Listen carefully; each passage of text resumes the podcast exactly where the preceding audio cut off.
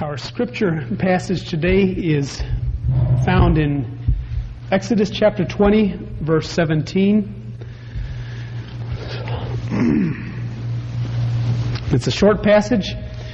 We are moving to the 10th commandment, and this has been a process of, uh, I guess, the last five or six months, what with interruptions and digressions as well. The 10th commandment. Um, as we've been going through these commandments, I've been trying to um, use mnemonic devices in order that we would remember what the commandments are. Rather than go through all ten today, I'll just give you the one for the tenth commandment. Um, ten rhymes with den. Ten rhymes with den. And when you picture this den, in other words, a house, not a fox's den or anything like that, but uh, because it wouldn't fit if it were a fox's den. But when you picture this den, someone else's den, you picture a 144 inch large screen television. Did they make them that big? well, anyway, at any rate, you can imagine it.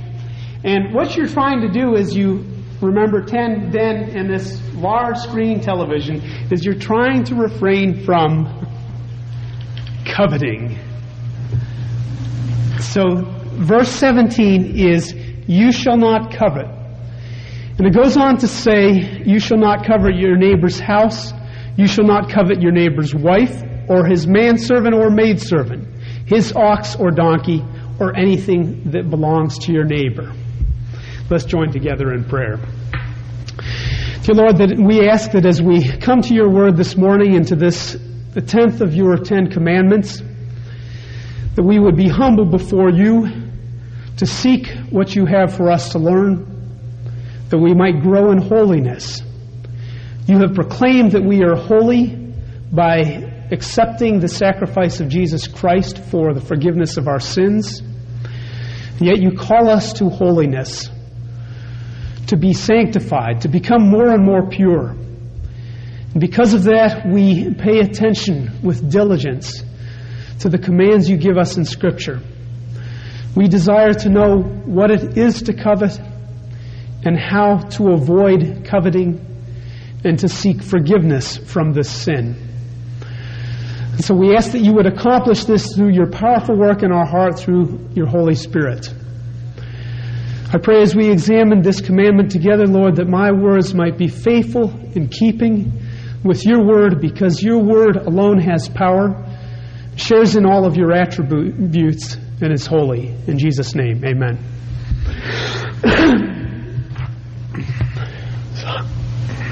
it's interesting to note, I, I, don't know how many of you realized this in the news over the past week or so, but it's interesting to note that uh, apparently the Tennessee um, Senate has learned that we have been studying the Ten Commandments down here because they have decided, because of that news, that they want us all to post the Ten Commandments during the month of May. And that's just about the time we'll be done.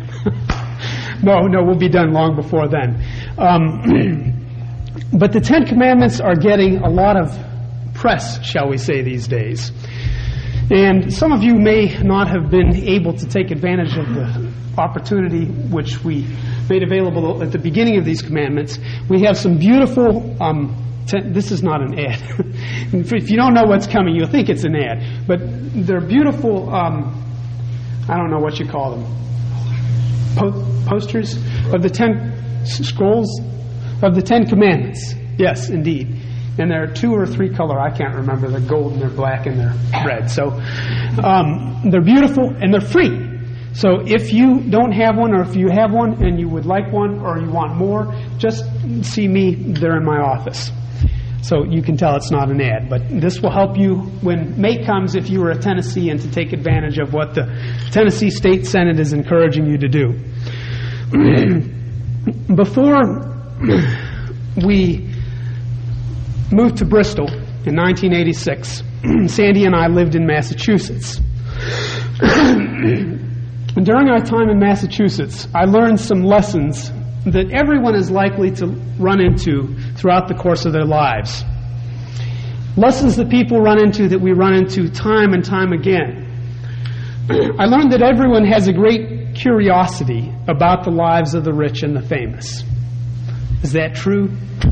Everyone's curious about the lives of the rich and the famous, to a greater degree or lesser, and many people try to suppress that curiosity. But when we lived in Massachusetts, for instance, there were a few people who knew the name who weren't quick to ask what it was like to live with Henry Cabot Lodge because that's where we lived for the first several months of our time in Massachusetts. Or, one of the things that I did was to work with Service Master at Cabot Corporation and clean their executive headquarters in downtown Boston. People were curious to know what the executive suites of Cabot Corporation, a Fortune 500 company, were like. Was shortly following the um, point at which Time magazine printed that Robert Sharpe was the highest paid executive in the U.S., and he was the head of Cabot Corporation. Several years later, I witnessed this lesson again when Sandy and I visited Charleston. And in the course of walking through a southern city, we happened by the harbor and we saw a fancy and large yacht. Wasn't surprising to find out that Donald Trump owned it. Wasn't surprising either to see that there was a constant stream of people passing by the yacht and asking questions of any of those who worked on the yacht who were available to be questioned. I learned also that even the rich and the famous are not always satisfied with their wealth or their fame, but would frequently like more. And I learned as well that I, living during that time in a two room apartment on a meager income, could be and was happier than people whose wealth and possessions frequently I could only imagine. Even while, of course, I was seeking to make some of it change hands and wind up in my pocket. Was through honest means, of course. But coveting is an insidious sin. And it's easy to see through these rubbing shoulders with the rich and, and the famous how easy it is to fall into the sin of coveting. coveting is a sin all by itself, different than many of the previous sins forbidden in the Ten Commandments. Because for lying, for instance, for murder, for stealing, for adultery, for these and other of the commandments, we initially talk about sinful actions. Murder, what is it? The killing of another human being. we talk about sinful actions. And then we have to clear away some of the actions to get closer to see the sinful thoughts that also are breaking these commandments. But for coveting, the sin is in the mind and the heart first. Then it exhibits itself in other sins which take the form of sins that are not called coveting. More often than not, this sin of coveting is borne out in the sins of getting, in other words, the way things are gotten, or seeking to take that which you covet. Many people are determined that if someone else has what they want and they cannot get it themselves, then at the very least they are going to keep others from having it and enjoying it. So we look to our passage and we look throughout Scripture to see the evidence of covetousness. Covetousness is not an insignificant sin. It's not something small, something meager, something that doesn't really matter. Even though we could convince ourselves that it was, because after all, it's the last of the Ten Commandments. And after all, how do you define it if it's a sin of the mind and of the heart?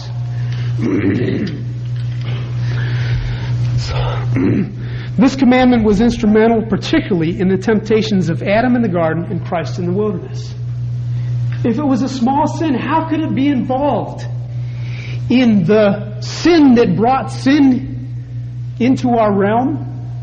And in the failure to sin or the refusal to sin that kept that enabled us to be forgiven by Christ's refusing to fall to temptation. Genesis 3, verse 1, speaks of the serpent, Satan, talking with Eve. Now, the serpent was more crafty than any of the wild animals the Lord God had made. He said to the woman, Did God really say, You must not eat from any tree in the garden? The woman said to the serpent, Ah, we may eat fruit from the trees in the garden, but God did say you must not eat fruit from the tree that is in the middle of the garden. And you must not touch it, or you will die. You will not surely die, the serpent said to the woman, for God knows that when you eat of it, your eyes will be opened, and you will be like God, knowing good from evil. what is he being asked to do in that situation and circumstance? Oh, I can be like God. Hey, now that's an idea. Knowing good from evil. This is something I don't yet have. Beautiful garden, yes. Wonderful fruit, yes. No work that makes me sweat, yes. All of these things good, but there's at least one thing I don't have. I'm not God. Matthew 4, verse 8. Again, the devil took Jesus to a very high mountain and showed him all the kingdoms of the world and their splendor. Everything. Magnificent and glorious. And then he said, All this I will give you if you will bow down and worship me. Jesus said to him, Away from me, Satan, for it is written, Worship the Lord your God and serve him only. All this I will give you. In other words, you don't have it right now, but you could have it if you found the least little spark in your heart to say, Oh, but I'd like it. And I'd like it now. Right now. Not tomorrow, not in the future, not after the resurrection, but right now. Because Christ was surely going to receive all these things and held power over all of them, did he not? So it was merely a question of timing.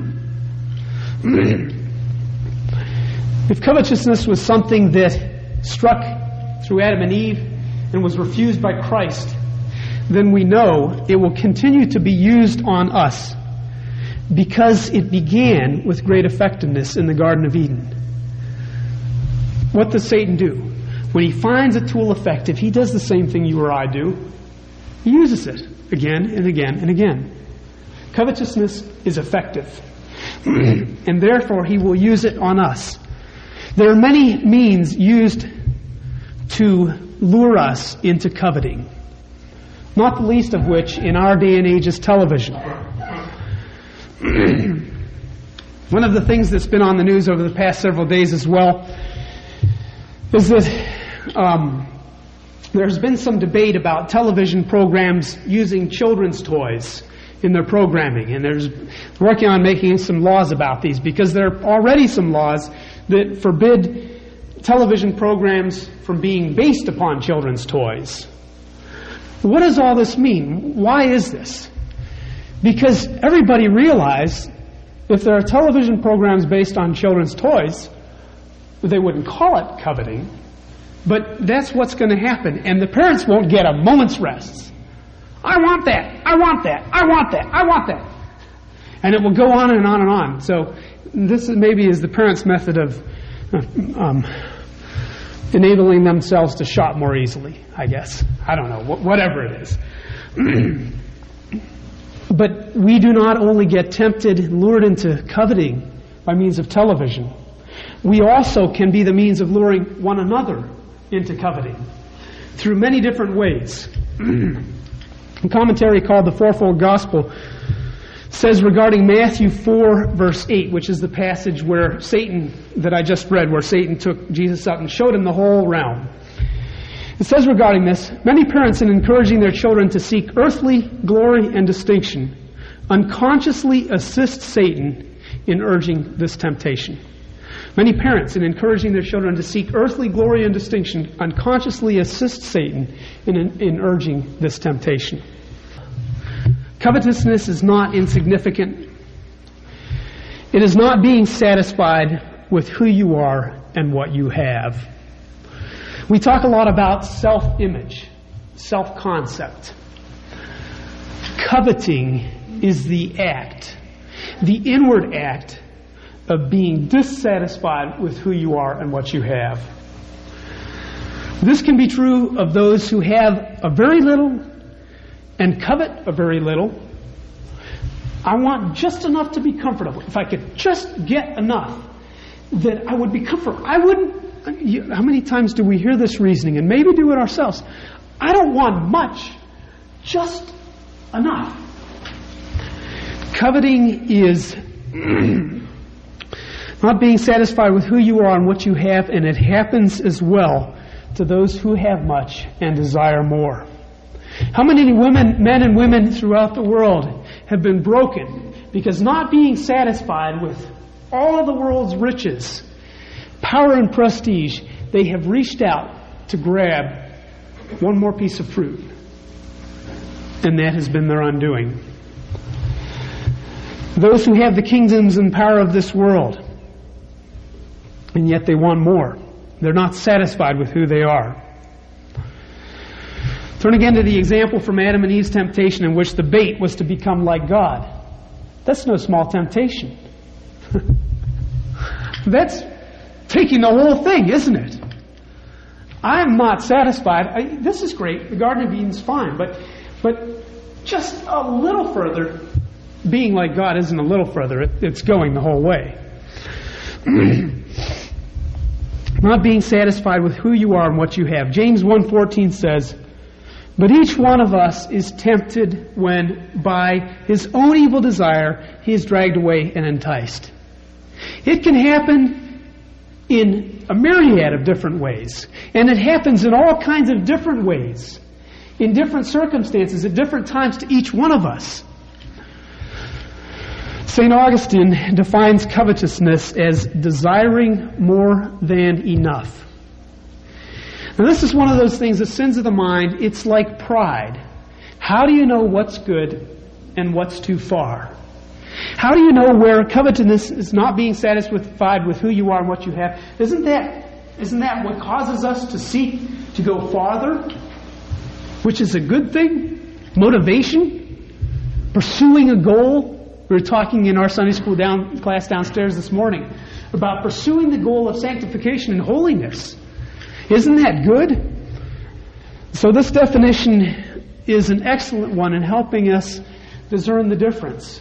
Because in reality, coveting is something that we can rarely be sure about another person doing, but we must define it when we are doing it. We must decide when we are doing it.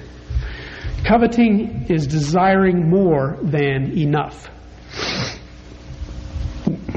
Oftentimes, coveting doesn't appear because it's covered over with a glossy layer of seeking to get and striving. so that its presence is not always obvious for us to observe in others or to perceive in ourselves. It can be well covered up. It can be made to look glossy so that we don't recognize it because it's appearing in noble, reputable clothing, such as it can go under the disguise of providing well for my family. It can be made to appear as a noble ambition or a humanitarian pursuit. It can be made to appear as I am doing something to benefit mankind. Those who are breaking their backs and causing others to suffer from their super, superhuman efforts to get and achieve are frequently doing the bidding of coveting. How do we recognize it in ourselves? We recognize it in ourselves by what we think about and spend our time wanting and getting. What do I think about? What do I spend my time seeking after, striving after? We recognize coveting in ourselves by observing the fruit of what we do. In other words, I have done this, but why did I do it? If it was a good goal, I've gone for this goal, maybe I've achieved it. Why?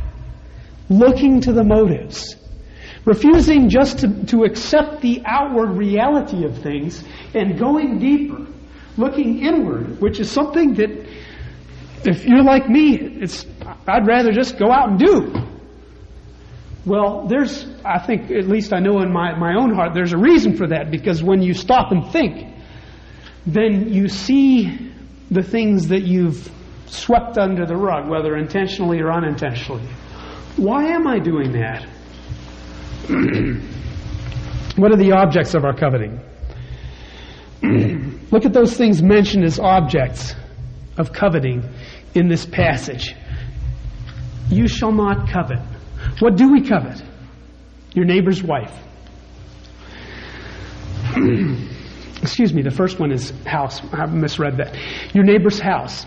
I'd like us to think a little bit beyond just exactly what it says. Obviously, it means literally what it says. But we can expand these to include general categories of things as well. What is it talking about, your neighbor's house? It's not just talking about a house, it's talking about simple possessions or a way of life.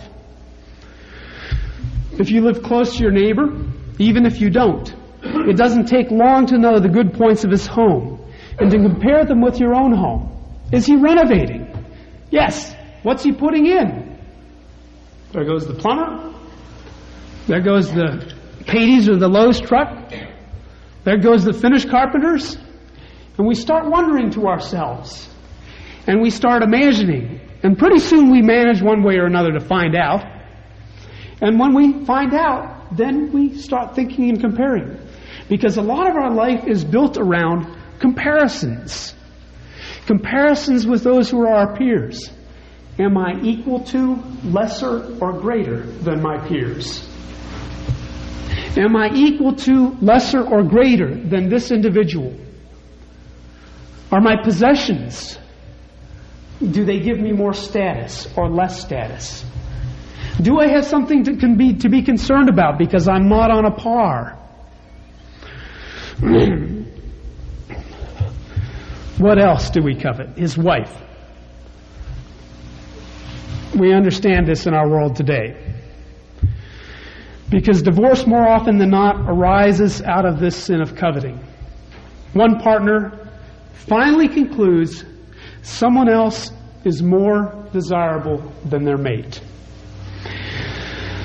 What are we coveting when we covet another man's wife or another woman's husband? We're coveting just that.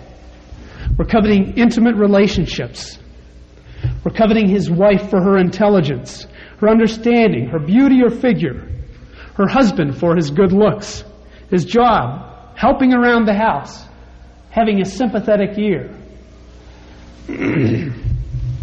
what else do we covet?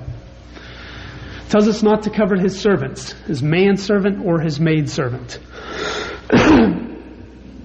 we don't have servants today, so we have to extrapolate from this. His servants show him allegiance and do him service. These things speak of his success and the devotion of others to him. His co-workers, his position, his job. We're told that we are not to covet his animals. They're not only in those days a man's wealth, but also his means to wealth. In other words, they were not only his possessions. If he put out his net worth, he would say, Well, I have two, a pair of oxen, and I have 100 sheep, and go down the list. But the oxen were more than just listed on the net worth, they were the ability to get more because they would help him plow the ground. they are the tools of his trade and the essentials of his betterment. So we are not to covet his office, her salary, his or her tools. Tools? How often do men spend their time thinking about what tools someone else has? Wishing they had those tools, because if we had those tools, boy oh boy, we'd sure get our jobs done more quickly. We're not to covet another person's expense account. Those things that are, that are not only part of his or her net worth, but also the ability to achieve more and get more. We are not, and here comes the conclusive. If, if you ever thought God left anything out, just look at this last thing we are not to covet, or anything that belongs to your neighbor. well, I, I was thinking about that, and, and I, I covet that, but that's not on the list so far. You got caught. I got caught. This includes not just possessions or way of life, but also reputation, welfare, prestige, health, position, everything that your neighbor has. Luke 14:8 says this. Christ is is telling people how to avoid coveting. And one of those things that people do covet, which is not a, a, a, possession. When someone invites you to a wedding feast, do not take the place of honor. For a person more distinguished than you may have been invited. If so, the host who invited both of you will come and say to you, Give this man your seat. Then, humiliated, you will have to take the least important place. What is this individual that he's speaking to? What are we who he's speaking to there? Thinking of coveting or coveting in that situation? Another individual's prestige. I would like to be top dog. I think I'm close. I think if I asserted myself, I could bark with the best of them. that is what the person in this hypothetical situation is coveting. We are told not to covet that. Where do we covet? We covet in the privacy of our homes. And this gets to the means used, which encourage us to covet. By the means, for instance, of the constant looking at catalogs two or three catalogs a day. I think we generally, that's how many we get. Just constantly coming in. Those who work for the U.S. Postal Service could tell you exactly how many go through their offices. Back when we had the snowstorm, I was talking with John and Kathy Partain. Back when the, we had the snowstorm and the and sometimes the mailman didn't run. Some days it ran, but if you noticed it, you noticed all you got was um, um, catalogs and these sorts of things, no first class letters and anything like that. Just because they constantly have a supply of those things that they have to be sending out. And the, the trucks that were bringing in the first class mail were not able to get here from Roanoke and other parts. But there was still plenty for us to do because coveting is a nationwide pastime of ours. We love to do it. We not only covet in our homes through magazines and catalogs and television, we also covet in public. When we follow the temptation with long thought, as we deal with people we might decide we could get along better with than the spouse we are married to, the coworker we work with now, or the friends we have. We practice this nationwide pastime in malls, window shopping, all these things are not wrong, but they frequently lead us into sin. Any place and every place is ripe opportunity for covetousness. Next week, we'll look further to see exactly why God hates covetousness. And the most important aspect of all, what do we do when we get caught in this? How do we get out of it? How do we avoid it? Because God, as we have seen again and again, time and again, throughout the Ten Commandments, God does not give us these lessons, these commandments to beat us down and say, there is no way out. Because of Christ, there always is a way out. And we would fail the message that is the message, the whole message of the gospel, if we did not proclaim loudly and clearly throughout Christ is hope for all sinners and through Christ there is forgiveness for all sins. Let's pray. Dear Father, we thank you for showing us that we are sinners, that we are people who spend too much time thinking about what others have, too much thought and effort, wondering how we can get and seeking to get those things that we wish were ours. Keep us from the sins of coveting because they eat us alive. We know that you have the power to do this, and we ask you with grace and humility to do it, to accomplish this within us. We pray this. We cry aloud for your help in this. In Jesus' name, amen.